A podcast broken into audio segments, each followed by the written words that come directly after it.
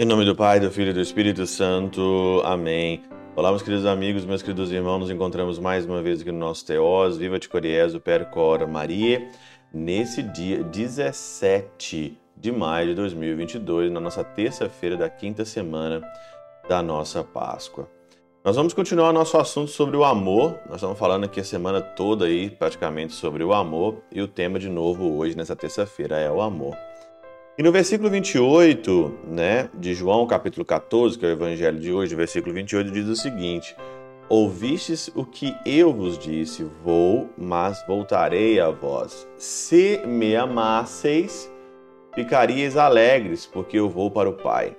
Se me amasseis. Interessante aqui na Catena Áurea, porque ela tem uma outra visão, né? Se vós me amasseis, certamente vos alegraríeis de ir eu para o Pai. Certamente teremos uma alegria no amor, mas essa alegria no amor aqui é uma alegria de perda, porque Jesus Cristo aqui está no discurso para ir embora. Ele vai ser assunto ao céu, ele vai embora, ele não vai ficar aqui. Mas que alegria, que alegria certa é essa na perda?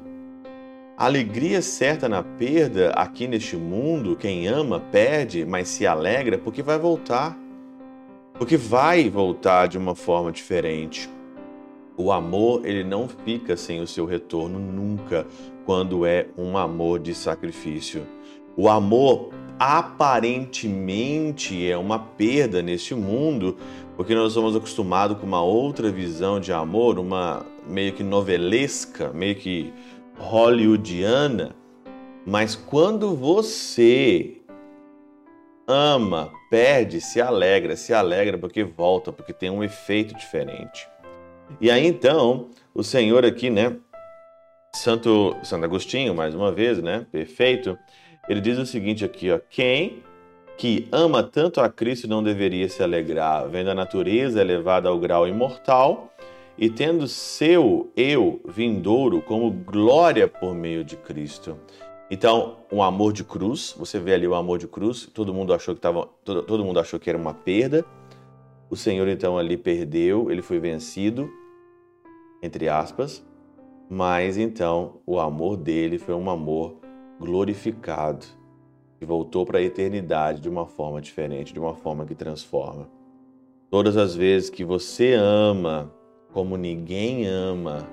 Todas as vezes que você busca esse amor de, igual ao amor de Jesus, você nunca ficará, nunca ficará sem uma recompensa. Perder para ganhar. Sorrir, mesmo lágrimas vertendo. Por isso que aqui vai dizer: se você me ama, eu vou embora, você vai me perder, mas você vai me alegrar. São Gregório aqui diz o seguinte, agora Magno diz o seguinte: tanto mais se desliga do amor do alto alguém, quanto mais se deleita com as coisas de baixo. Qual que é o amor que você quer? Um amor do alto ou um amor das coisas de baixo? Aquele que me ama não observa as minhas palavras. Para amar o Criador, portanto, requer-se língua, mente e vida. Língua, mente e vida. Fora disso não dá para amar, fora disso não dá para amar. Tem um amor de sacrifício, não dá para amar. E aí parece que você perde, mas na realidade você não perde. Você se alegra em perder, porque você sabe que você vai ganhar muito mais na eternidade. Vai vir de uma forma. Padre, se eu amar do jeito que você está falando aí, então eu vou ser um bobo no mundo, eu vou ser um otário no mundo, eu vou ser aquela pessoa mais desprezível no mundo, porque o mundo não é assim. Ah, então agora você está aqui para agradar o mundo, então. Você está aqui então para agradar o mundo. Você quer então aqui é que a sociedade bate palma para você. Então você está buscando aqui então um prestígio social. Está buscando aqui então um prestígio social.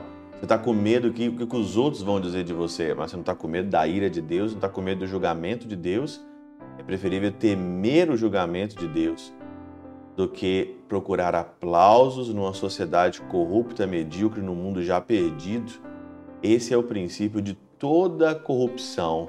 E a corrupção do amor vem disso.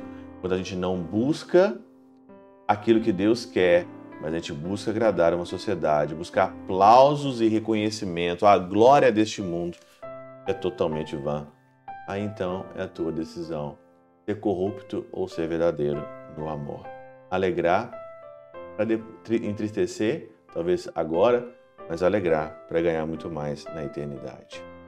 Pela intercessão de São Chabel de Mangluf, São Padre Pio de Peutrautina e Santa Teresinha do Menino Jesus, e o doce coração de Maria, Deus Todo-Poderoso, vos abençoe. Pai, Filho e Espírito Santo, Deus sobre vós e convosco permaneça para sempre. Amém.